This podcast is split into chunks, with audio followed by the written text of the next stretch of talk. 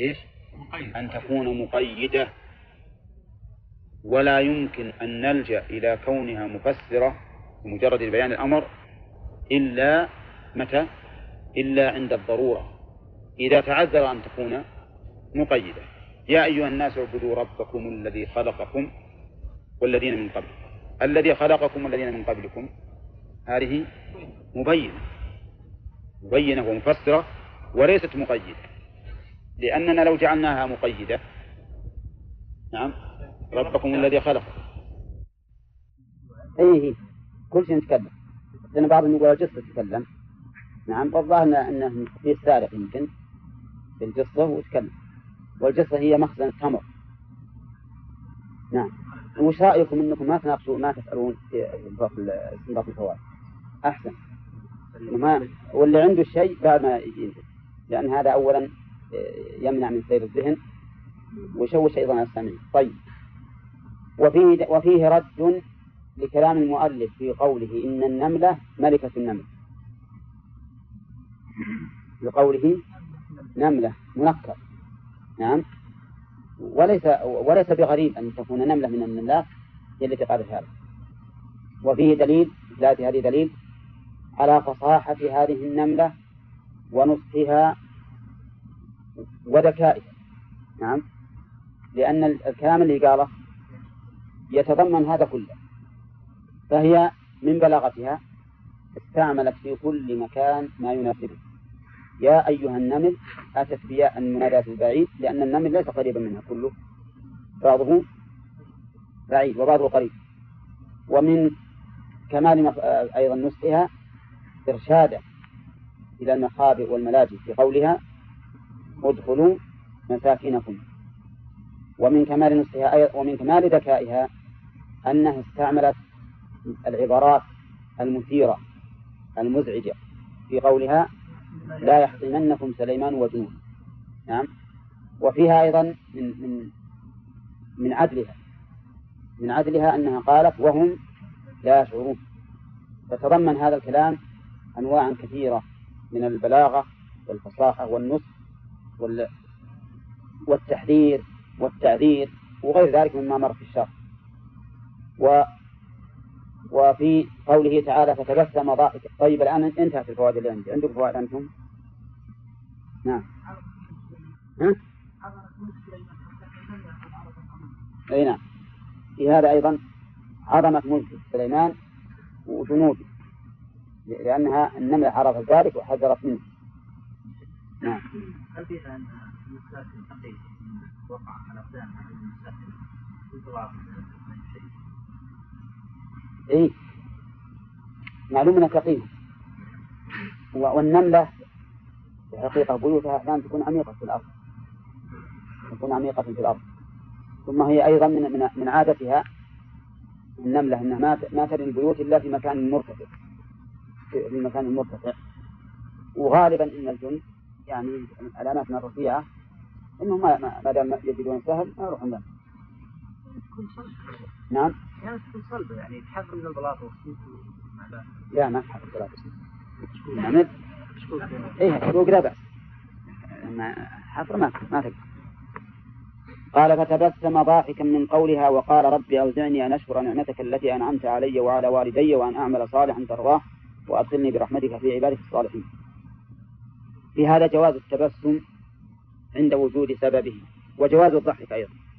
لقوله فتبسم ضاحكا وهذا من فعل نبي وفعل الأنبياء حجة. فعل الأنبياء حجة حتى وإن كانوا غير نبينا صلى الله عليه وسلم إلا ما ورد شرعنا بنصه. فهذا لا يعتبر. الدليل على أن فعل الأنبياء حجة قوله تعالى أولئك الذين هدى الله فبهداه مقتده. وقوله لقد كان في قصصهم عبرة لأولي الألباب. طيب وفيه دليل على ما كان عليه سليمان عليه الصلاة والسلام من التواضع لله سبحانه وتعالى حيث لم يأخذه الغرور بهذا الملك العظيم حتى قال ربي أوزعني أن أشكر نعمتك وفيه دليل على الاعتراف بالنعمة في نعمة الله وأنه ليس من الافتخار لأن سليمان نعم ذكر نعمة الله عليه. لكنه لا يقصد بذلك الافتخار والعلو على غيره. وقد قال الله تعالى للرسول صلى الله عليه وسلم وأما بنعمة ربك فحدث. وأما بنعمة ربك فحدث. لكن لا على سبيل الافتخار والعلو لأنه حينئذ تنقلب إلى نقمة وفيه دليل على أن نعمة الله على الوالدين نعمة على الولد. لقوله أنعمت علي وعلى والدي. ولا سيما نعمة الإسلام. فإنها من أكبر النعم على الولد. لو مات طفل وأبواه كافران. لكان هذا الطفل في الدنيا في حكم الكافرين. وفي الآخرة الله أعلم بحاله. ولو مات طفل بين أبوين مسلمين لكان هذا الطفل مسلما في الدنيا والآخرة. مسلما في الدنيا والآخرة. وعلى هذا فنعمة الله على الوالدين ولا سيما في الدين نعمة على الولد. وهذا شأن وهذا هو وجه قوله أن أشكر نعمتك التي أنعمت علي. وفي هذا دليل على إضافة على أن من العقل والعدل والشرع. من العقل والعدل والشرع إضافة المنة إلى المان بها. لقوله ها؟ نعمتك. أن أشكر نعمتك. وهذا اعتراف. وأبلغ من أن يقول الإنسان أوزعني أن أشكر النعمة بس. لأن قول نعمتك واضح جدا في خضوع هذا الإنسان لهذه النعمة العظيمة التي أنعم الله بها عليه. فهذه فيها دليل أنه من العقل والعدل والشرع. إضافة المنة نعم ها إلى المن بها حتى لو هو آدم حتى لو ولو كان آدم ومن الأشعار المعروفة عندهم إنما يعرف الفضل من الناس ذووه. إنما يعرف الفضل من الناس ذووه. إيش معنى ذووه؟ أصحاب الفضل. ما يعرف الفضل إلا أصحاب الفضل. أما من ليس بأهل الفضل فإنهم ينكرون الفضل. بل إنك لو تفضلت عليهم لرأوا أن هذا حق واجب عليك ولا لفوا منه. نعم؟ و... وأعظم من أعظم شيء في هذا من يمن على الله سبحانه وتعالى بما أنعم الله به عليه. كما في قصة الأعراب. يمنون عليك أن أسلموا. قل لا تمنوا علي إسلامكم بل الله يمن عليكم أن هداكم الإيمان. نعم. اصبر ما بعد انتهينا. طيب وفيه دليل وفيه دليل على أن أن الأنبياء عليهم الصلاة والسلام كغيرهم مفتقرون إلى توفيق الله وأنهم بدون توفيق الله سبحانه وتعالى ما يسيرون سيرا يرضي الله. بقوله وأن أعمل صالحا ترضاه وأن أعمل صالحا ترضاه. وفيه دليل على أن العمل غير الصالح ليس فيه فائدة ليس فيه فائدة بل هو بين أمرين. العمل غير الصالح. هو دائر بين أمرين إما الإثم وإما السلامة فقط. فإن صدر عن علم فهو إثم وإن صدر عن جهل فالإنسان سالم ولكن لا فائدة له فيه. كما لو صلى الإنسان مثلا صلاة باطلة في حدث صلاة بحدث فإنه إن تعمد ذلك كان آثما وإن كان جاهلا لم تفد. لم تفده في إبراء الذمة. ويطالب بإعادتها. أما الأجر فقد يؤجر عليها من أجل النية والعمل الذي حصل المشقة ولكن الكلام على الفائدة ما يستفيد منها في إبراء ذمته. ولا تسقط ولا تسقط عنه. وفيه دليل على أن الغاية التي يسير إليها الأنبياء ومن بعدهم أو, أو ومن تبعهم هو رضا الله. لقوله وأن أعمل صالحا ترضاه. أعمل صالحا ترضاه. لأن المقصود من عمل الإنسان الوصول إلى رضا الله سبحانه وتعالى. بل إن رضا الله غاية فوق كل شيء. قال الله تعالى في ابتداء المؤمنين والمؤمنون والمؤمنات بعضهم أولياء بعض يأمرون بالمعروف وينهون عن المنكر ويقيمون الصلاة ويأتون الزكاة. ويطيعون الله ورسوله أولئك سيرحمهم الله إن الله عزيز حكيم. وعد الله المؤمنين والمؤمنات جنات تجري من تحتها النار خالدين فيها ومساكن طيبة في جنات عدن. قال ورضوان من الله أكبر. يعني أكبر من كل شيء. نعم أكبر من كل شيء. وإذا حل على الإنسان رضا الله فهذا غاية ما يريد. نعم طيب. وفيه دليل دليل أيضا على أن الأنبياء عليهم الصلاة والسلام يتوسلون إلى الله. يعني يسألون الله تعالى بالوسيلة بقوله وأدخلني برحمتك في عبادك الصالحين. قال الله تعالى أولئك الذين يدعون يعني أولئك الذي يدعوهم هؤلاء المشركون. أولئك يبتغون إلى ربهم الوسيلة أيهم أقرب ويرجون رحمته. فكل الناس كل الخلق يسألون الله تعالى ويتوسلون إليه بما هو جائز. وفيه دليل على جواز التوسل بصفات الله. نفس الآية؟ برحمته برحمته. وفيه دليل أو بل, بل فيه إشكال. في عبادك الصالحين. إذا قال قائل مقام النبوة أعلى من مقام الصلاح أولئك الذين أنعم الله عليهم من النبيين والصديقين والشهداء والصالحين. نعم. فكيف سأل الله أن يرسله في عباده الصالحين؟ مع أنه نبي. أعلى مرتبة من مجرد الصلاة. نعم.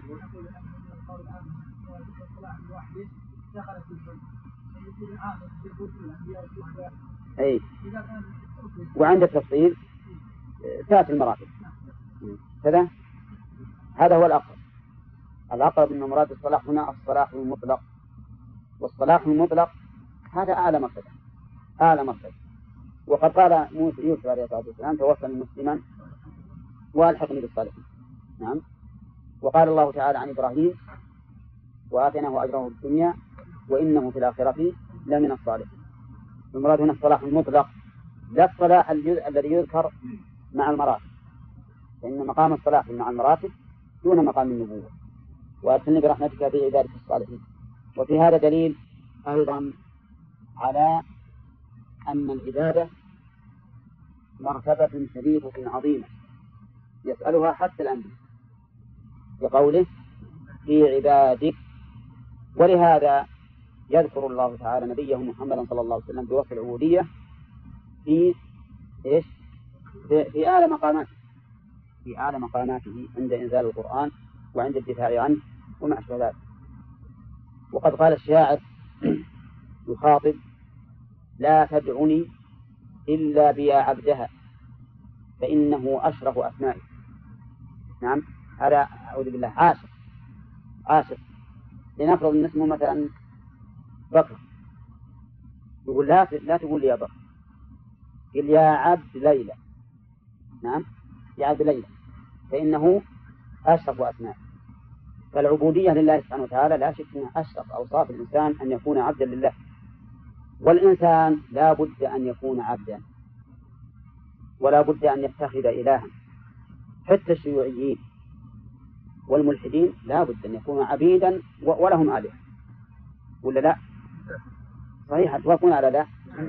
اي نعم لا بد لا بد. لو لم يكن لهم آلهة إلا أهواهم إلا أهواؤهم أفرأيت من اتخذ إلهه هواه وأضله الله على علم وختم على سمع وقال رسول الله صلى الله عليه وسلم تعس عبد الدينار تعس عبد الدرهم وهؤلاء بلا شك يعبدون الدينار والدرهم. بل إنهم لا يسعون إلا لذلك. هؤلاء الملحدون ما يسعون إلا لذلك. إذا لا بد لا بد لكل إنسان أن يكون عبدا. فإن كان عبدا لله فقد تحرر من العبودية حقيقة. لأن عبد الله حر. ما يرى شيئا في الدنيا أو في المخلوقات أنه عبد الله لكن يرى خالقه هو سيده وإلهه وأنه عبد لهذا الخالق. نعم؟ وأدخلني برحمتك في عبادة الصالحين. انتهى اللي في شيء عندكم؟ أو كفاية؟ نعم.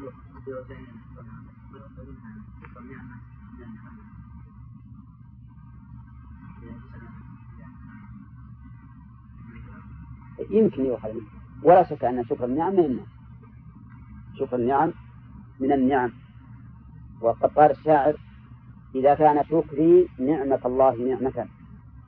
علي له في مثلها يجب الشكر. فكيف بلوغ الشكر إلا بفضله؟ وإن طالت الأيام واتصل العمر. وهذا صحيح. إذا وفقك الله للشكر فهو نعمة. يجب عليك أن تشكر الله على هذه النعمة. فإذا شكرته صارت نعمة ثانية.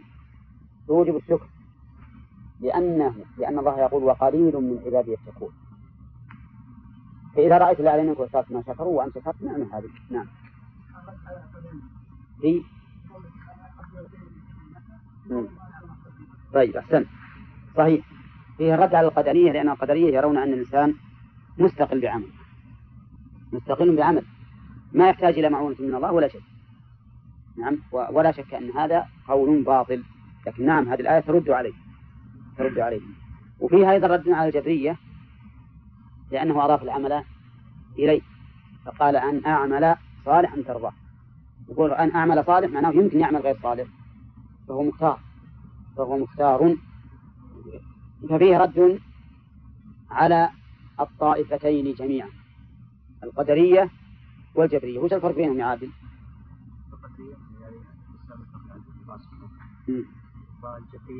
الإنسان على الأعمال ما له اختيار ولا شيء؟ نعم. طيب.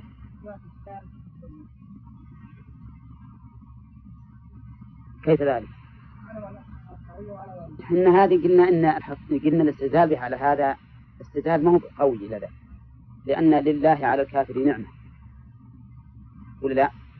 الله له نعمة على الكافر. لكن النعمة المطلقة ما تكون إلا بالإسلام. من هذه الناحية نقول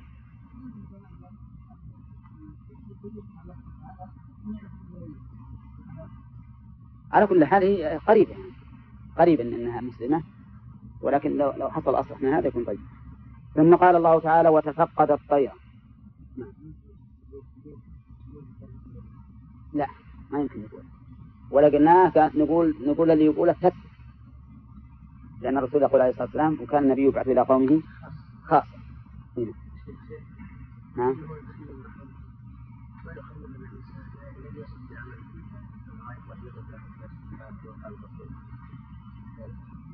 إن الإنسان ما يصل إلى إلى غايته إلا برحمة الله. أي لا هنا قال في عبادة الصالحين. يعني ما يصل إلى مقصوده إلا إذا رحمه الله. كل شيء. الجنة وغير الجنة. يعني إذا لم يرحمك الله ما تنال شيء أبدا. نعم. إذا كان شكري نعمة الله نعمة. علي له في مثلها يجب الشكر. فكيف بلوغ الشكر إلا بفضله وإن طالت الأيام واتصل العمر؟ نعم. فكيف بلوغ الشكر إلا بفضله؟ وإن طالت الأيام واتصل العمر. نعم.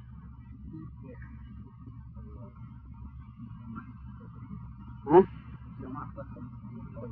نعم. هذا في أحكام الدنيا نعم.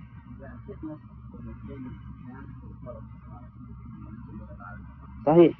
هو عند الله مولود على الفطرة لكن الظاهر غير مسألة الباطل ظاهر غير الباطل ولذلك أولاد الكفار ما يدفنون في مقابر المسلمين. أي ظاهرا. الكفر في أحكام الدنيا قال وتفقد الطير. تفقد الطير. الطير ال هذه للعهد أو لعموم الجنس؟ أقول إنها للعهد لأنها تعود على الطير المذكور وحشر لسليمان جنوده من الجن والإنس والطير. وعلى هذا فيكون تفقده للطير في نفس هذه المسيرة. في نفس هذه المسيرة. تفقد الطير فقال ما لي لا أرى الهدهد. يقول تفقد الطير. ليرى ليرى الهدهد الذي يرى الماء تحت الأرض ويدل عليه بنقله فيها لتستخرجه الشياطين لاحتياج سليمان إليه للصلاة فلم يره. هذا من كيس المؤلف. يقول تفقد الطير لأجل يشوف يدور الهدهد. الهدهد يزين؟ يرى الماء تحت الأرض. يرى الماء تحت الأرض. ولا رأى الأنهار تجري تحت الأرض. نقر بمنقاره يعني قال احبسوا هنا ثم يأمر الشياطين فتحفظ. أي نعم جلوجي هذا من يقول هذا؟ بل إن تفقده للطير لأنه كما كما سلف كان عليه الصلاة والسلام منظما لجنوده يتفقد أين ذهب؟ ولهذا ما قال تفقد الهدهد أو الهداهد بل قال تفقد الطير كله. نعم. لأنكم تعرفون أن الطيور تسبح في الهواء فقد يشد منها شيء فهو عليه الصلاة والسلام تفقدها لأجل تكميل التنظيم.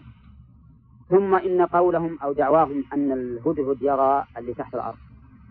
هذا مو صحيح. ادفن حب خلى الهداهد تجي ما؟ تراها ولا ما تراها؟ ما تراها بالتأكيد. وهذا شيء إذا لم ترى الحب القريب كيف ترى المياه البعيدة؟ المهم أن الهدهد مثل غيره. ينحجب نور, عينيه في الكثافة ولا يرى شيئا. ثم إن سليمان عليه الصلاة والسلام ليس بحاجة إلى هذا. ليس بحاجة. بل إن سليمان من هذه الناحية في غيره من البشر. إن وجد ماء انتفع به وإن لم يجد فإن الله تعالى ييسر له الماء بأي وسيلة. قال تفقد الطير. فقال ما لي لا أرى ما لي لا أرى الهدهد. ما اسم استفهام. وهل الغرض منه الاستغفار أو الاستنكار؟ ها؟ قيل المراد قيل الغرض الاستغفار يسأل سؤال حقيقي يقول أين الهدهد؟ وقيل إنه استنكار والظاهر أنه لا وجه له لأن الأصل في الاستفهام الأصل فيه؟ الاستخبار قال بعضهم وفي الآية قلب وأن التقدير ما للهدهد لا أراه ما للهدهد لا أراه ولكن هذا ليس بصحيح بل الآية على ترتيب فهو يسأل يقول ليش ليش إني ما أشوف الهدهد؟ نعم. هل هناك مانع منعني من رؤيته؟ أو أنه كان غير موجود ولذلك أضرب عن الأول وقال أم كان من الغائبين؟ وأم هذه منقطعة. نعم. أم منقطعة. وأم المنقطعة كما مر علينا عدة مرات تكون بمعنى بل والهمزة. يعني بل أكان من الغائب بل أكان من الغائبين. نعم. وحينئذ أضرب عن الكلام الأول وعرف أنه لا علة في في بصره. لا علة في بصره وإنما العلة غيبة هذا الهدهد. ثم قال عليه الصلاة والسلام أن كان من فلم أره لغيبته. فلما تحققها قال لأعذبنه عذابا تعذيبا شديدا. لأعذبنه. الجملة هذه مؤكدة. بثلاثة مؤكدات وهي اللام الموقعة للقسم والقسم قبلها مقدر. هذا اثنين والثالث النون. لأعذبنه لأعذبنه ويقول عذابا قال المؤلف تعذيبا. إشارة إلى أن عذابا اسم مصدر. لأن عذب مصدرها تعذيبا. واسم المصدر منها عذابا نظيرها كلم مصدرها تكليما واسم المصدر منها كلام سلم تسليما واسم المصدر سلاما. لأعذبنهم تعذيبا شديدا عاد ما هو الشديد على رأي المؤلف. بنتف ريشه وذنبه ورميه في الشمس فلا يمتنع من الهواء. هذا شيء عجيب. يعني. تقدير هذا التعذيب بهذا الشيء على أي دليل؟ ولهذا بعضهم قال إن هذا التعذيب الشديد اللي قال المؤلف. هذا الناس يخلى بالشمس مسكين ما عنده ريش ولا شيء. بعضهم يقول أعذبنه عذابا شديدا أحبسه مع شيء ليس من جنسه. نعم أحط الهدهد مع العصافير مثلا. يقول من أشد العذاب على الإنسان على الحيوان أن يحشر في غير جنسه. لو حط الآدمي مع الجن ها؟ يتعذب. أو الجن مع الآدمي يتعذبون. نعم. ولكن هذا أيضا مو صحيح لأننا نشاهد الآن أن أشياء تجعل مع أجناسها ولا تتعذب. واحد عنده مواشي بقر وغنم وإبل والغنم ضأن ومعز ما بيصير دائما بحوش واحد ولا يتعذب. أين نعم. فالصواب أن هذا التعريب الذي قاله سليمان غير معلوم لنا. إنما هو عذاب شديد. نعم. والله تبارك وتعالى لم يبين ولكن يكفي لنا يكفي يكفي أن نقول آه، أن نعرف أنه شديد. هذا واحد. أو لا أذبحن. لأذبحن هذه للتنوين. يعني إما هذا أو هذا. وقول لأذبحن يقول بقطع حلقومه.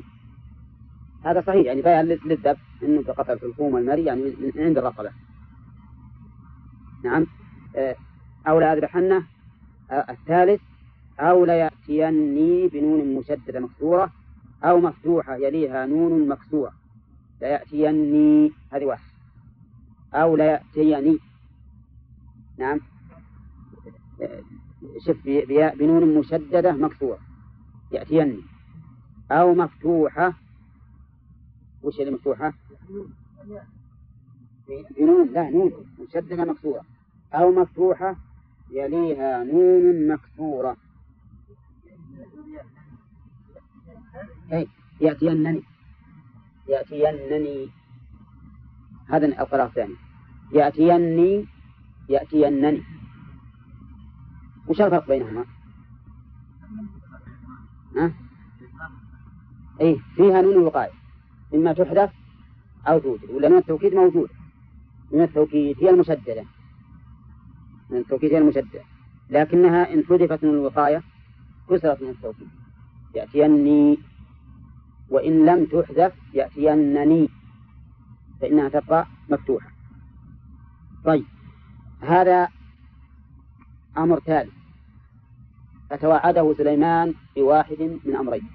إلا إذا أتى بشيء بسلطان مبين ببرهان بين ظاهر على عذره. نعم. سلطان كلمة سلطان ترد كثيرا في القرآن. ومعناها العام معناها العام هي السلطة التي يتمكن بها الإنسان من الوصول إلى غرضه. هذا معناها العام. السلطة التي يتمكن بها الإنسان من الوصول إلى غرضه هذا السلطان فتارة يكون المراد به الدليل. نعم. أم لكم سلطان مبين؟ وتارة يراد به القدرة لا تنفذون إلا بسلطان. وتارة يراد به آه، البينة. البينة مثل مثل هذا. نعم. قل لا يأتني بسلطان مبين يعني ببينة على عذره. والمعنى العام للسلطان إيش قلنا؟ السلطة التي يتمكن بها الإنسان أو صاحبها من الوصول إلى إلى غرضه سواء كان ذلك دفاعا عن نفسه أو إثباتا لأمر. وقوله مبين فسرها المؤلف ببين. ولا تصلح بمعنى مظهر. يعني ما تصلح متعدية. لأن المؤلف الآن فسرها بأنها لازمة. تصلح أيضا متعدية. يعني بسلطان مظهر لعذره. وهذا إذا فسرناها بهذا ونحن إذا فسرنا بها بهذا نكون آه، أخذنا بالتفسير الذي فسره بالمؤلف وزيادة. فمكث بضم الكاف وفتحها مكث ومكث والفاعل من؟ الهدى. نعم. ويحتمل أن يكون الفاعل سليمان. يعني بقي غير بعيد أي يسيرا من الزمان وحضر لسليمان. قل وحضر لسليمان؟ وش الدليل عليه؟ ها؟ لأنه قال أنه غائب في الأول أم كان من الغائبين؟ والغائب ما يخاطب إلا إذا إلا إذا حضر. ولكن قول المؤلف متواضعا برفع رأسه وإرخاء ذنبه وجناحيه. هذا من الأمور اللي ما ندري عنها. الظاهر ها؟ المؤلف كان معه. اي كأنه معه. يعني الهدهد جاء وقف ورفع رأسه ونزل ذنبه وجناحيه.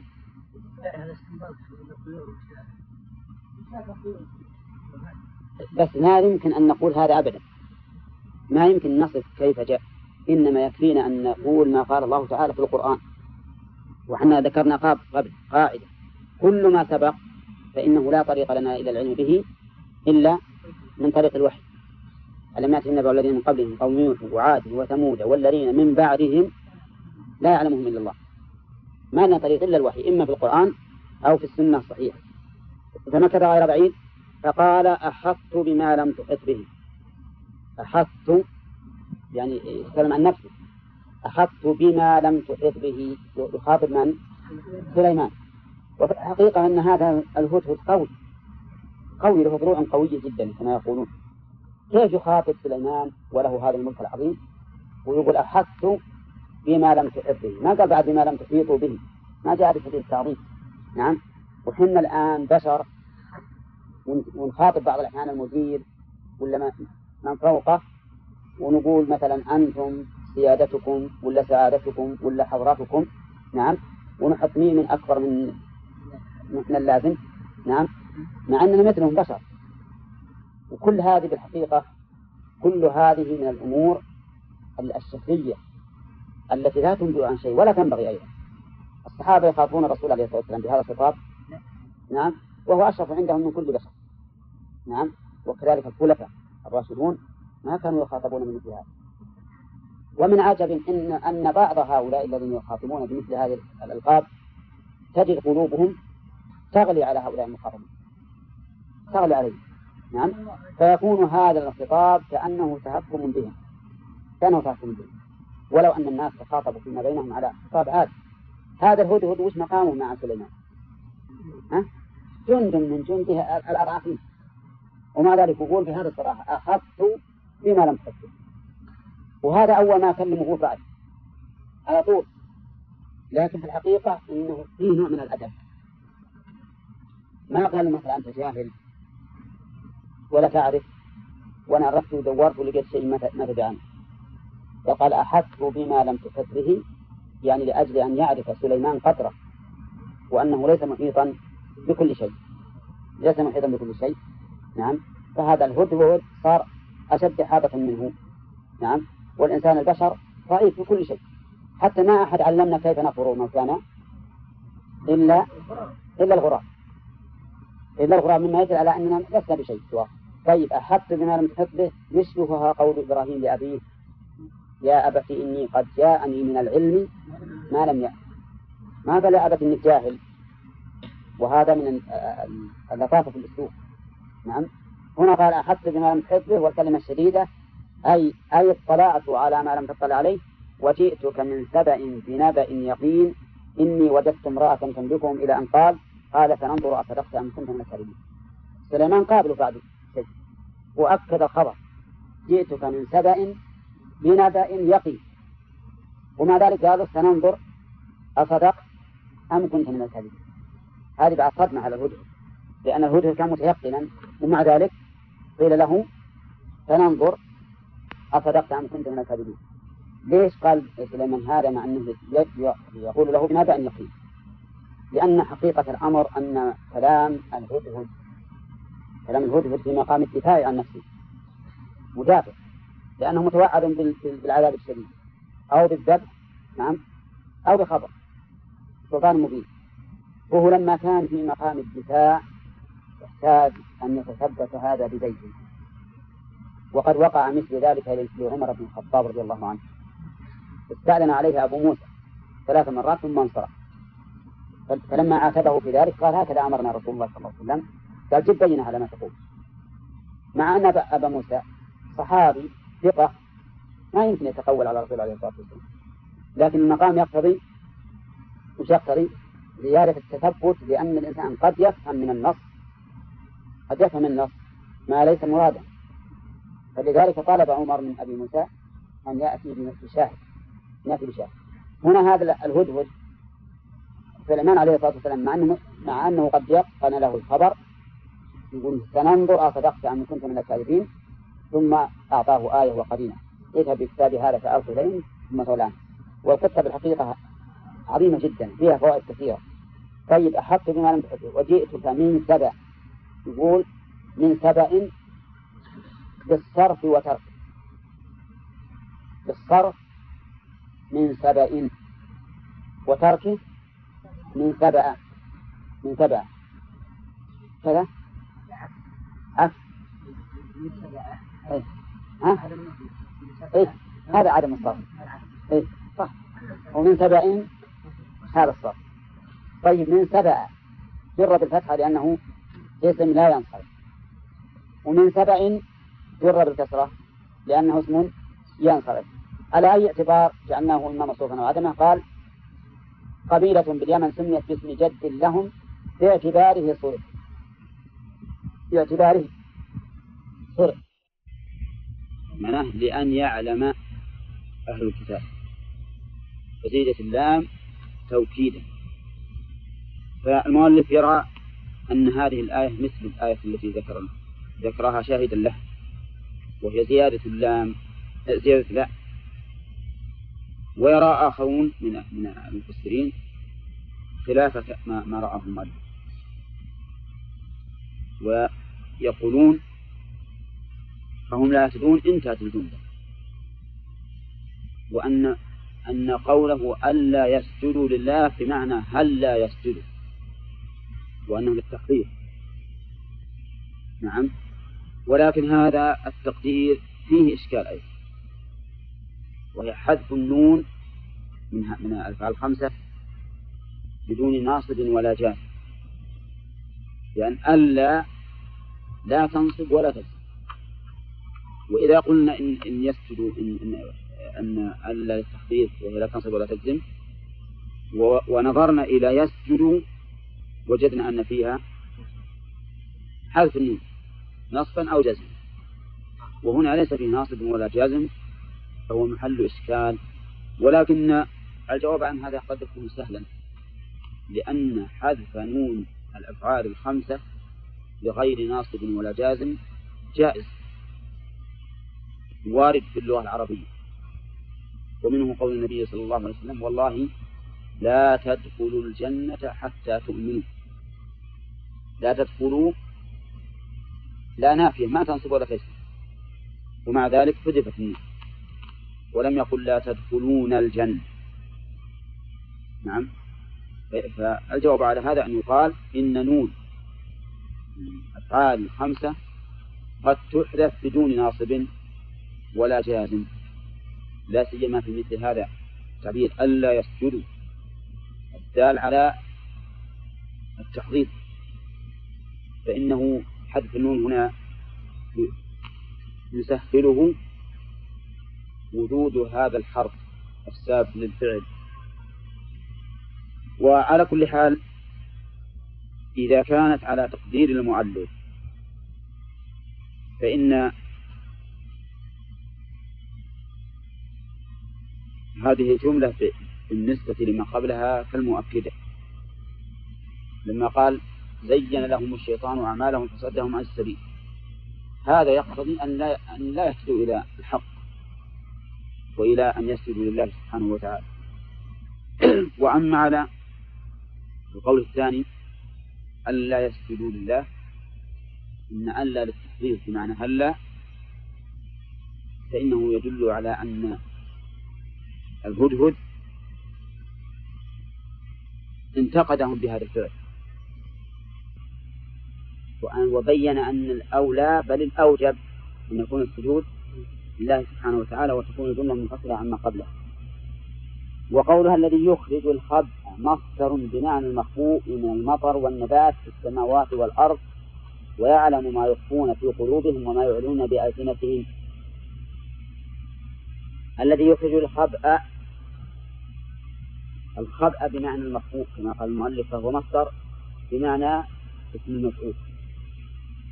والمصدر بمعنى اسم المفعول وارد في اللغة العربية كثيرا. ومنه قوله تعالى وإن كن أولات حمل أي محمول. لأن الحمل فعل المرأة وأما المحمول فهو الجنين وكذلك قوله وأولاة الأحمال أجلهن أيضا. ومنه قول النبي صلى الله عليه وسلم من عمل عملا ليس عليه أمرنا فهو رد. أي مردود. ومنه أيضا قول الله تعالى هذا خلق الله. فأروني ماذا خلق الذين من دونه هذا خلق الله. أي مخلوق. وليس فعله. نعم. فالخبث هنا بمعنى المفعول قال من المطر هذا باعتبار المخفوء في السماء. والنبات؟ هذا المخفوء في الأرض. والله تبارك وتعالى هو الذي يخرج ما في هذا وما في هذا. في السماوات والأرض ويعلم ما يخفون في قلوبهم وما يعلنون بألسنتهم. ولم يشر المؤلف إلى القراءة الثانية. وهي تبعية في قوله ويخفون ويعلنون فإن الذي في المصحف قراءة عاصم ما هي؟ ويعلم ما تخفون وما تعلنون. يخاطب بذلك سليمان. وقول ما تخفون في في قلوبكم وما تعلنون بألسنتكم فيه نظر تقييد بالألسنة. لو قال بألسنتكم وجوارحكم. لأن ما يفعل بالجوارح معلن كما أن ما ينطق به باللسان معلن أيضا. ويعلم ما تخفون وما تعلنون. وهذان الوصفان إخراج الخبر والعلم بما يخفي العبد وما وما يعلنه. لا يكون لأحد من المخلوقين. لا للشمس ولا لغير الشمس. وإنما ذلك خاص بالله تبارك وتعالى ولهذا جعله الهدهد جعله من الأسباب التي تستلزم أن تكون العبادة لله وحده لأنه العالم به. ولا يمكن يؤتى بوصف يستلزم العبادة إلا إذا كان خاصا بالله لأنه يؤتى بهذا الوصف استدلالا على بطلان عبادة ما سواه. ولو كان مما يمكن أن يكون لله لم يكن ذلك دليلا على اختصاص الله تعالى بالعبودية. إذ قد يقول العابد للشيء وهذا وصف أيضا موجود في معبودي فأنا أعبده. فالمهم أنه لا يمكن أن تقام الحجة إلا بدليل خاص بالمحتج له. يعني بمعنى أنه ما يمكن أن تكون أن تقيم الحجة بأن العبادة لله وحده إلا بوصف إيش؟ خاص بالله. لأنك لو احتججت بوصف يكون لله ولغيره. لكان العابد لغير الله يقول وهذا وصف أيضا ممكن بمعبود. ممكن في معبود فلا يدل على أنه مما يختص به الله سبحانه وتعالى. قال الله لا إله إلا هو رب العرش العظيم. استئناف جملة استئناف جملة ثناء مشتمل جملة ثناء. مشتمل على عرش الرحمن في مقابلة عرش بلقيس وبينهما كون عظيم. يقول هذا الهدهد الله لا إله إلا هو. وهذه كلمة التوحيد. والمؤلف يقول إنها جملة استئنافية للثناء على الله تبارك وتعالى بما لا يكون لغيره. فالأول يخرج الخبأ في السماوات ويعلم هذا يتعلق بتوحيد الربوبية. والثاني الله لا إله إلا هو بتوحيد الألوهية. أي لا معبود سواه لكن لا معبود بحق إذ هناك معبودات سوى الله سبحانه وتعالى بغير حق. فإذا أثنى على الله سبحانه وتعالى بصفة الربوبية وبصفة الألوهية. وربما نقول أيضا وبصفة الأسماء والصفات. نعم. لأن توحيد الربوبية مستلزم للأسماء والصفات. لأن التصرف في الخلق والتدبير نعم والعلم كل هذا من الصفات قال رب العرش العظيم. رب بمعنى صاحب. الخلق العرش العظيم أي صاحبه. كما تقول رب الدابة أي صاحب الدابة. وقوله العرش هذه ال للعهد الذهني. للعهد الذهني أي العرش المعهود في أذهان الخلق العظيم بخلاف عرش بلقيس ولهذا قال ولها عرش عظيم. وهنا قال العرش العظيم بألف. والتعبير ظاهر جدا في الفرق بينهم. لأن عرش نكرة والعرش معرفة. فدل ذلك على أن هذا العرش عرش عظيم معلوم. مفهوم في الأذان بخلاف الأول. ويقول المؤلف إنه قاله في مقابلة عرش بلقيس. نعم هذا صحيح. يعني واضح أنه قاله لأجل أن يبين أن صاحب العرش العظيم هو المستحق لأن يكون مالكا وأما هذه الملكة فإن لها عرشا وليس لها العرش فقال قال سننظر أصدقت يقوله سليمان. والسين كما مر علينا تدل على ها؟ شلون؟ لا. تدل على التحقيق. مع التراخي لكنها تدل على التحقيق. سننظر أي معناها أن أن نظرنا هذا محقق. لكنه سيكون له مقدمات. فهي تدل على التأكيد.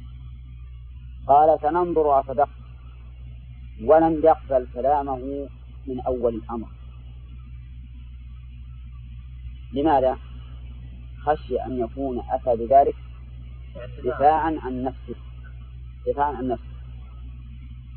ونظير هذا ما سلكه عمر بن الخطاب رضي الله عنه مع أبي موسى الأشعري السادة ثلاثة وانصرف ثم حدثه أن النبي صلى الله عليه وسلم أمر بذلك. فطلب منه من يشهد له. فهنا يعني التهم أو عدم الثقة بالقول لها أسباب. من جملتها أن يكون المخبر على هذا الوصف يتضمن إخباره دفاعا عن نفسه.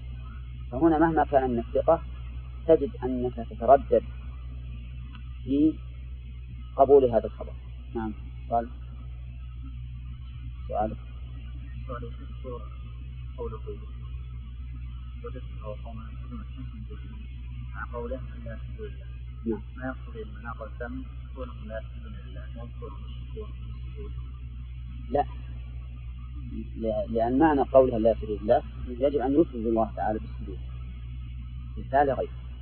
فيكون مناط الدم كونهم يخصصون الشمس بالسجود وكذلك أيضا لو أشركوا بها مع الله. فبسم هذا ولهذا لأنه ما يمكن يزول الذنب إلا إذا خصص السجود لله وحده. قراءة ألا يا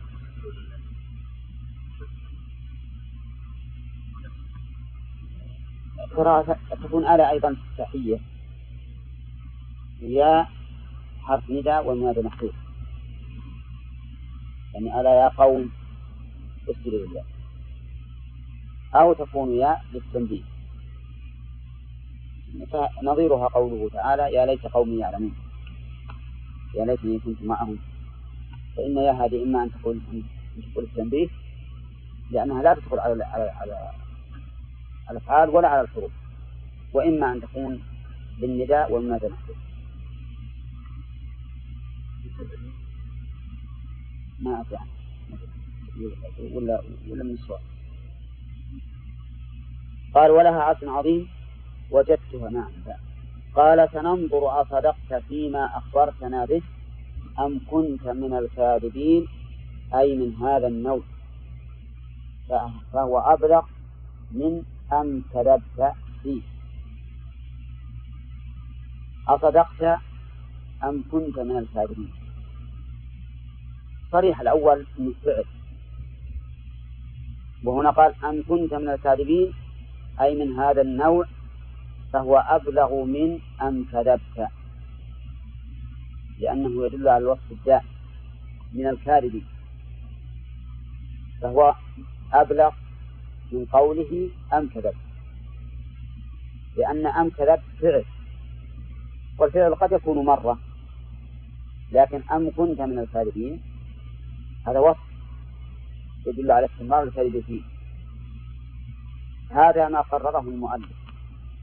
وعندي أن فيه لباقة في تعبير سليمان في الهدى لأن مصارحته ومقابلته بقوله أم كذبت أشد أشد وقعا من قوله أم كنت من الكاذبين.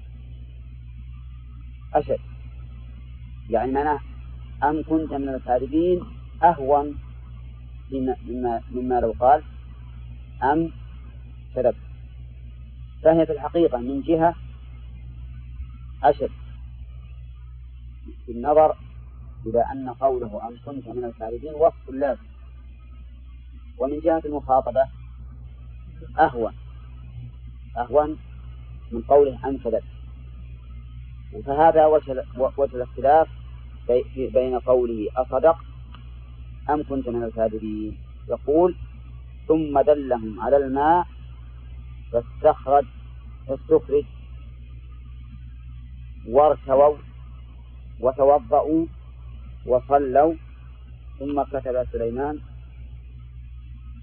كتابا سورته من عبد الله سليمان بن داود إلى بلقيس ملكة سبع بسم الله الرحمن الرحيم. السلام على من اتبع الهدى. أما بعد فلا تعلوا علي وأتوني مسلمين.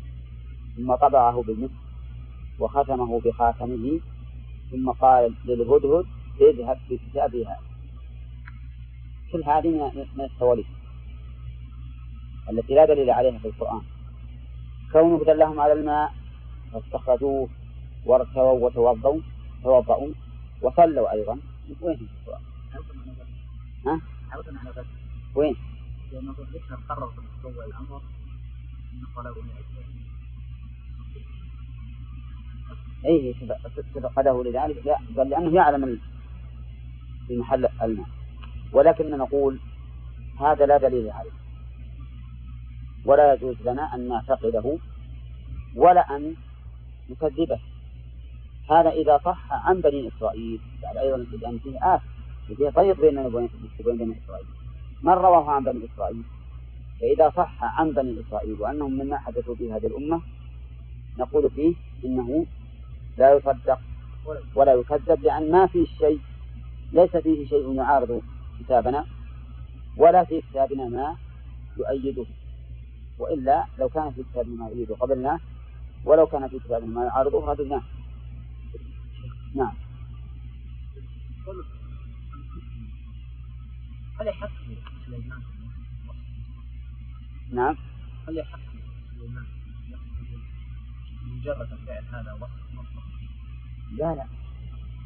هو من الكاذبين الذين من من دأبهم الكذب ما وصفه فكون هذا من الكاذبين إما أنه من دأبه الكذب أو في جملتهم وقد يكتب مرة واحدة. ولا وهو أيضا ما وصفه. ما وصفه. لأن قوله أصدق مقابل لقوله أم كنت من الكاذبين.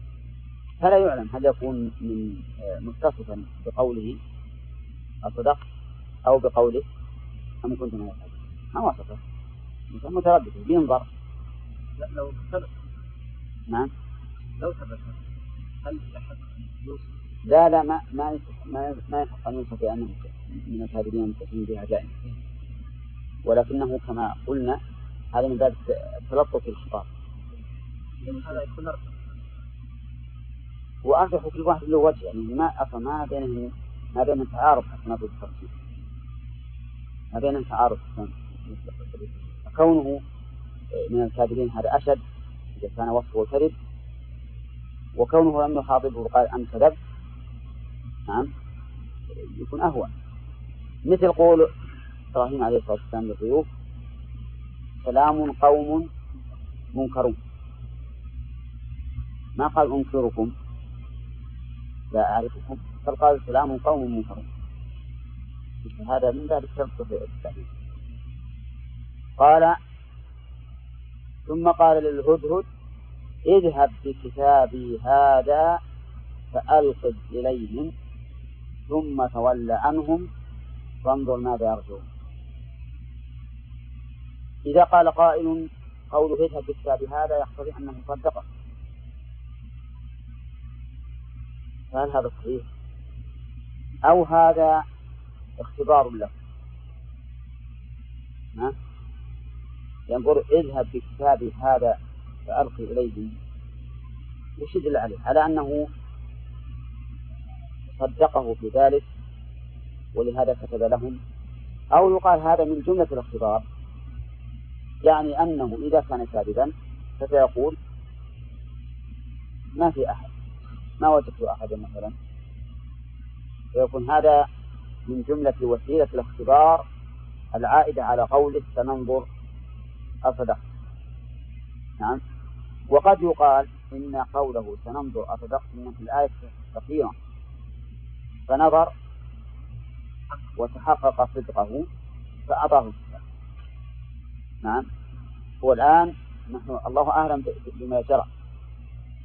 فإما أن يكون هذا الكتاب من جملة اختباره. مثل ما لو أخبرك إنسان بخبر يقول مثلا رح جيب لي منه ذكرا. لو قال مثلا يباع تباع السلعة الفلانية الآن في السوق. قلت يلا هذا روح جيب لي مثلا منها شيء. وش لأجله؟ أختبر هو صحيح ولا لا. وإن كان ظاهر فعلي لما أعطيته الفلوس ليشتري ظاهر فعلي أنني صدقته لكن قد يكون هذا من وسائل الاختبار. الحاصل إذا كان سليمان عليه الصلاة والسلام حقق هذا الأمر ثم أرسل بالكتاب فالأمر ظاهر. ولكن ليس في القرآن ما يدل على ذلك. فنقول إن إعطاءه الكتاب من جملة الوسائل التي تبين صدقه وقول اذهب بكتابي هذا. أشار إليه بالتعيين لأن سليمان يكتب لهم ولغيرهم. ولكنه عين الكتاب الذي كتبه لهم. فألقه إليهم أي بالقيس وقومها ثم تولى انصرف عنهم وقف قريبا فانظر ماذا يرجعون. يرجون من الجواب فأخذه وأتاها وحولها جندها وألقاه في حجرها فلما رأته ارتعدت وخضعت خوفا ثم وقفت على ما فيه ثم قالت لأشراف قومها يا أيها الملأ. ذهب به الهدهد فألقاه إليه أي طرحه بين أيديه ف وتولى عنهم كما أرشده سليمان. ولكن هذا التولي ليس بعيدا بدليل قوله فانظر ماذا يرجعون. فإن قوله فانظر ماذا يرجعون يدل على أن هذا التولي يكون قريبا منه قريبا منه. وفيه من الفوائد ما يأتي إن شاء الله. ثم فانظر ماذا يرجعون. أخذت الكتاب وقرأت ثم قالت يا لأشراف قومي يا أيها الملأ والملأ كما قال كما بين المؤلف هم الأشراف. وهنا نادتهم يا أيها الملأ إشارة إلى علو مرتبتهم في دولته لأن يا أيها ما تكون إلا للبعيد. ما قالت يا ملأ؟ بل قالت يا أيها الملأ إني لتحقيق الهمزتين الملأ إني وتفسير الثانية بقلبها واوا. الملأ إني يا أيها الملأ إني نعم. بقلبها واوا مكسورة. لأنه إذا جاءت الهمزة بعد الضم جاز أن تقلب واوا. قاعدة عربية اللغة العربية. ومنه قول كثير من المؤذنين الله أكبر. الله أكبر. يعني يجوز الله أكبر ويجوز الله أكبر. الهمزة إذا وقعت بعد ضم يجوز أن تسهل إلى واو. وعلى حسب الحال إن كان يقتضي الكسر كسرت أو يقتضي الضم ضمت أو الفتح. قال بتحقيق الهمزتين وتفسير الثانية بقلبها وهو مكسورة إني ألقي إلي كتاب كريم. مختوم. يعني فسر الكريم بالمختوم. لا يعني لأن ختمه دليل على أهميته. الكتب والرسائل المختومة يعتنى بها. وحتى الآن إذا كان الشيء مهما تجده يختم بالشمع وما أشبه ذلك لئلا يزور. ولكن تفسير الكريم بالمختوم ما هو صحيح. لأن الختم دليل على كرمه وليس هو معنى كرمه. فالكريم معناها المتضمن المتضمن للمعاني العظيمة المؤثرة. وفي قولها إني ألقي إلي. ما قالت ألقى الهدهد؟ لأن الظاهر أنه مر هكذا ثم حذفه عليه. ثم حذفه. وليس معناه أنه جاء ووقف بين يديها وأعطاها الكتاب. وهذا ربما يكون أبلغ. الهيبة أنه يعطيه هذا وهو ماض. بخلاف ما لو وقع بين يديها فإنه لا يكون هيبة على أنه لو وقع بين يديها. فمقتضى كونه هدهدا أن تمسكه ولكنه ألقاه إلقاء. إنه أي القرآن أي الكتاب إنه من سليمان. ولم تنسبه إلى أبيه لأنه كان معروفا ومعلوما عندهم أنه عليه الصلاة والسلام رسول أعطاه الله تعالى من الملك ما لم يعطه غيره. إنه من سليمان وإنه أي مضمونه بسم الله الرحمن الرحيم ألا تعلوا علي وأتوني مسلمين. ولا فيه السلام على من اتبع الهدى ولا أما بعد. كما قال المؤلف. ها؟ نعم. يمكن من أخبار بني إسرائيل أو على على العادة في الكتب. إنما سليمان أتى بأدنى ما يمكن. بأدنى ما يمكن فهمه والمقصود منه. بسم الله الرحمن الرحيم. آه، ألا تعلوا علي وأتوني مسلمين لكن قوله إنه من سليمان. وإنه بسم الله الرحمن الرحيم. هل إن سليمان قال من سليمان إلى بلقيس ولا لا؟ لا ما قال. ما قال ما قال ذلك. ولكنه لعلها فهمته إما بتوقيع أو بكتابة على الظرف كان الظرف ولا صلب الكتاب. بسم الله الرحمن الرحيم. ألا تعلوا علي وأتوني هذا صلب وهذا هو الظاهر لأنه لا يمكن أن يبدأ سليمان عليه الصلاة والسلام بقول من سليمان بسم الله الرحمن الرحيم. سيبدأ بإيش؟ بالبسملة قبل. يبدأ بالبسملة قبل. فلما لم يذكر الله إلا البسملة إلا هذا على أنه لم يأتي بقوله إنه من سليمان. ما أتى به ولكنه لا بد أن يكون في الكتاب ما يشير إلى ذلك. وإلا لما فهمنا. وقولها لا تعلوا علي وأتوني مسلمين. المقصود الخضوع لي. يعني معنى ذلوا لي. لأنهم هم ما كانوا يعلون عليه فيقول ألا تعلوا عليه وإنما أراد أن يأتوا إليها أذلة مسلمين لله ولا ولا له؟ نعم. المراد مسلمين لله ولا مسلمين له؟ أي مستسلمين. مسلمين له. في احتمال. في احتمال أنهم مسلمين لله أو مستسلمين لي. نعم. ولكن هل يلزم من اتيانهم المستسلمين له أن يكونوا مسلمين لله؟ ما يلزم. لكن يلزم من كونهم مسلمين لله أن يستسلموا له وأن يأتوا مطيعين غير مخالفين. ثم قال يا أيها الملأ واذكروا في أمره إلى آخره. الله تبارك وتعالى فمكث غير بعيد فقال أحطت بما لم تحط به وجئتك من سبأ بنبأ يقين. يستفاد من هذه الآية الكريمة أولا سرعة رجوع الهدهد إلى سليمان. مما يدل على أن جنود سليمان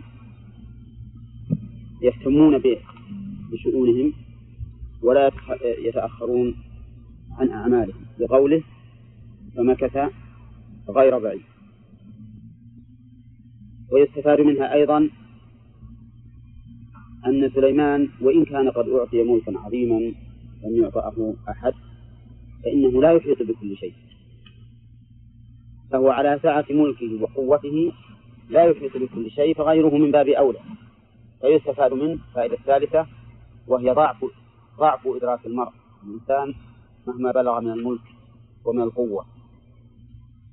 ويدل لهذا قول الله تبارك وتعالى وخلق الإنسان ضعيفا. لأن هذا يبين ضعف الإنسان. ضعيف وشوبه بكل شيء بالقوى العقلية والقوى الجسمية. وكل ما يمكن أن يوصف بالقوة والضعف فإن حال الإنسان فيه الضعف.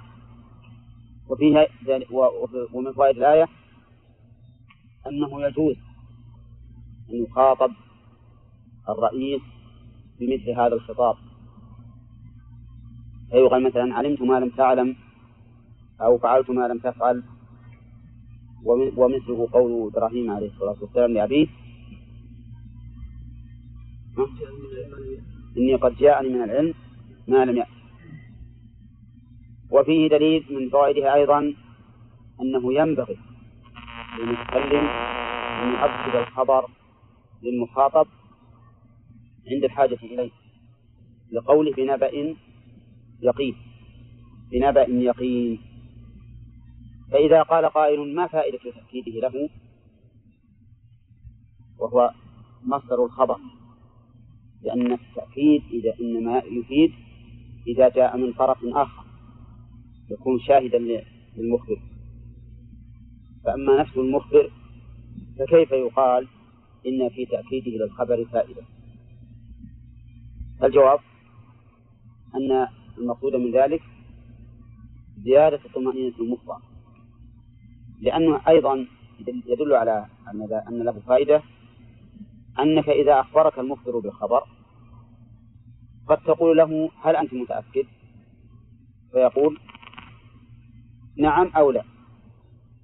فإذا تأكيد المخبر لخبره لا يقال إنه لا فائدة منه لأنه هو مصدر الخبر. بل نقول فيه فائدة وهي رفع توهم المخبر في خبره. فيرفع هذا التوهم ويطمئن المخاطب ولهذا إن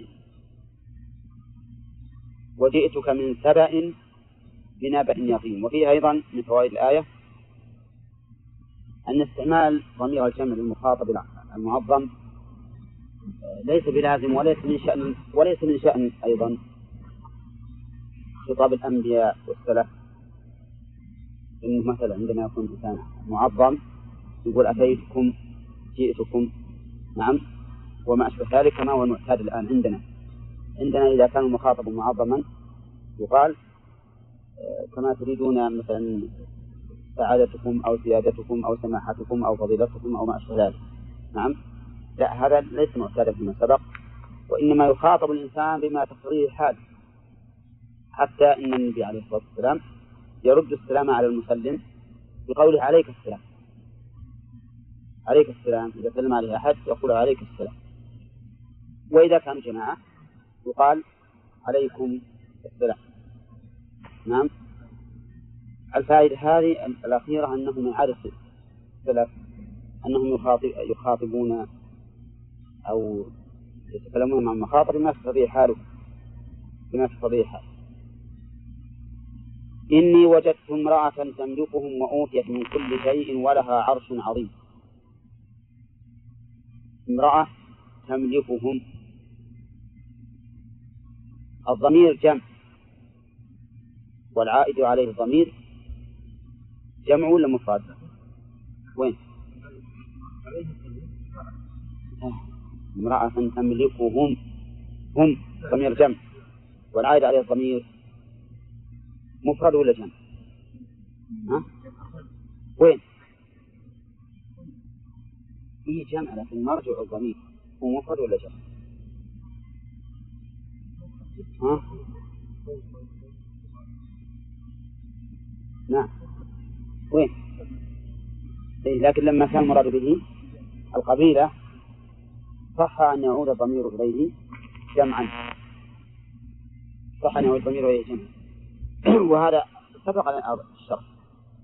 قلنا فيها سبأ وسبأ باعتبار القبيلة والجد. قال فيستفاد من هذا الحديث من هذه الآية وجدت امرأة تملكهم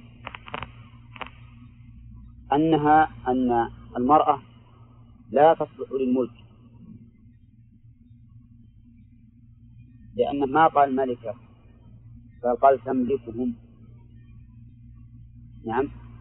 والشارح المفسر تقدم أنه يقول أي هي ملكة لهم وأن الغرض من تفسير تملكهم بملكة خوفا من أن يقال إنها تملكهم ملك استرقاق لا ملك تصرف. طيب والمرأة هل يصح أن تكون ملكة؟ ها؟ لا. ففي شرعنا لا يجوز أن تولى المرأة على الرجال. فلا يمكن أن تكون ملكة ولا يمكن أن تكون أميرا ولا يمكن أن تكون وزيرة ولا يمكن أن تكون قاضية. نعم. كل هذا لا يجوز. لأن النبي عليه الصلاة والسلام يقول لن يفلح قوم ولوا أمرهم امرأة. هذا اسم فقط. ما هو أميرة اسم. يعني أنها من الأمراء من هذا الأمراء فقط. السيدة أمير الآن السيدة رخيصة كل حي من ثمانية سيدة إلا من سيدة وهذه قد نبهنا عليها فيما سبق. يقول من هذه متلقات من الغرب الذين يقدسون المرأة وأن هذا ما ينبغي. ولهذا حتى بعض الكتاب السيدة عائشة السيدة خديجة. هذا ما ينبغي. بل يقال المرأة نعم والأنثى وهي السيدة فلا يصح هذا الإطلاق. لا سيما وأنه متلقى من غير وفي هذا دليل على سعة ملك هذه المرأة. بل عظمت ملك هذه المرأة بقولها بقوله وأوتيت من كل شيء. والمراد من كل شيء من مقومات الملك كما قال المؤلف مفسر.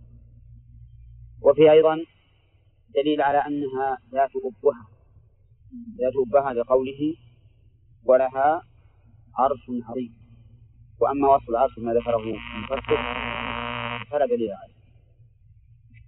وجدتها وقومها يسجدون للشمس من دون الله وزين لهم الشيطان أعمالهم فصدهم عن السبيل فهم لا يهتدون يستفاد من هذه الآية أن هؤلاء القوم مشركون بالله. بقوله وجدتها وقومها يسجدون للشمس وفيه دليل على أن الشمس معبودة من من قديم الزمان. لأن هؤلاء في زمن سليمان. وما زال إلى الآن يوجد من يعبد الشمس ومن يعبد النار ومن يعبد القمر. بل ومن يعبد البقر. وفيه دليل على أن الخلق مفطورون على إنكار الشرك لأن الهدهد أنكر عليهم شركا مع أن الهدهد ليس من العقلاء. لكن جميع جميع الحيوانات بل والمخلوقات غير الحيوانات مفطورة على توحيد الله عز وجل. تسبح له السماوات السبع والأرض ومن فيهن وإن من شيء إلا يسبح بحمده. فيستفاد من هذا فائدة أن المشركين شر البرية كما قال الله عز وجل. يعني إذا كانت البهائم والجمادات تسبح الله وتعرف حقه وبنو آدم هؤلاء يشركون به صاروا شر الخلق إن الذين كفروا من أهل الكتاب والمشركين في نار جهنم خالدين فيها أولئك هم شر البرية. وفيه دليل على أن الإنسان يذم على فعله أو يمدح على فعله. لأن الهدهد ساق ذلك على سبيل الذم. والغرض من ذكر هذه الفائدة الغرض منها الوصول إلى أن فعل الإنسان باختياره. لو كان مجبرا عليه لم يصح أن يكون محلا للذم أو للمدح لأن الذي يجبر على العمل ما يمدح عليه إن كان خيرا ولا يذم عليه إن كان سوءا. ولكنه هو فعله. فهو إذن فيه دليل على إبطال قول من؟ الجبرية. الذين يقولون إن الإنسان مجبر على عمله. لأنه إذا كان مجبرا لم يكن أهلا للثناء في الخير أو في الشر. وفي هذا دليل على أن الأعمال السيئة من تزيين الشيطان بقوله وزين لهم الشيطان أعمالهم. فكيف يجمع بين هذه هذه الآية؟ وبين قوله تعالى زينا لهم أعمالهم فهم يعمهون. فأضاف الله التزيين إليه وهنا أضافه إلى الشيطان. وفي آية ثالثة زين لهم. وأعمالهم مبنية للمجهول لكن هذه ما تعارض الآيات الأخرى. نعم. أي يضاف إلى الله تقديرا وإلى الشيطان مباشرة. طيب. إذا قال قائل إن الأعمال السيئة تزين للناس في رمضان. وقد ثبت في الحديث أن الشياطين تصفد فيها وتغل ومع ذلك نرى أن كثيرا من الخلق يزين لهم يزين لهم سوء الأعمال في رمضان.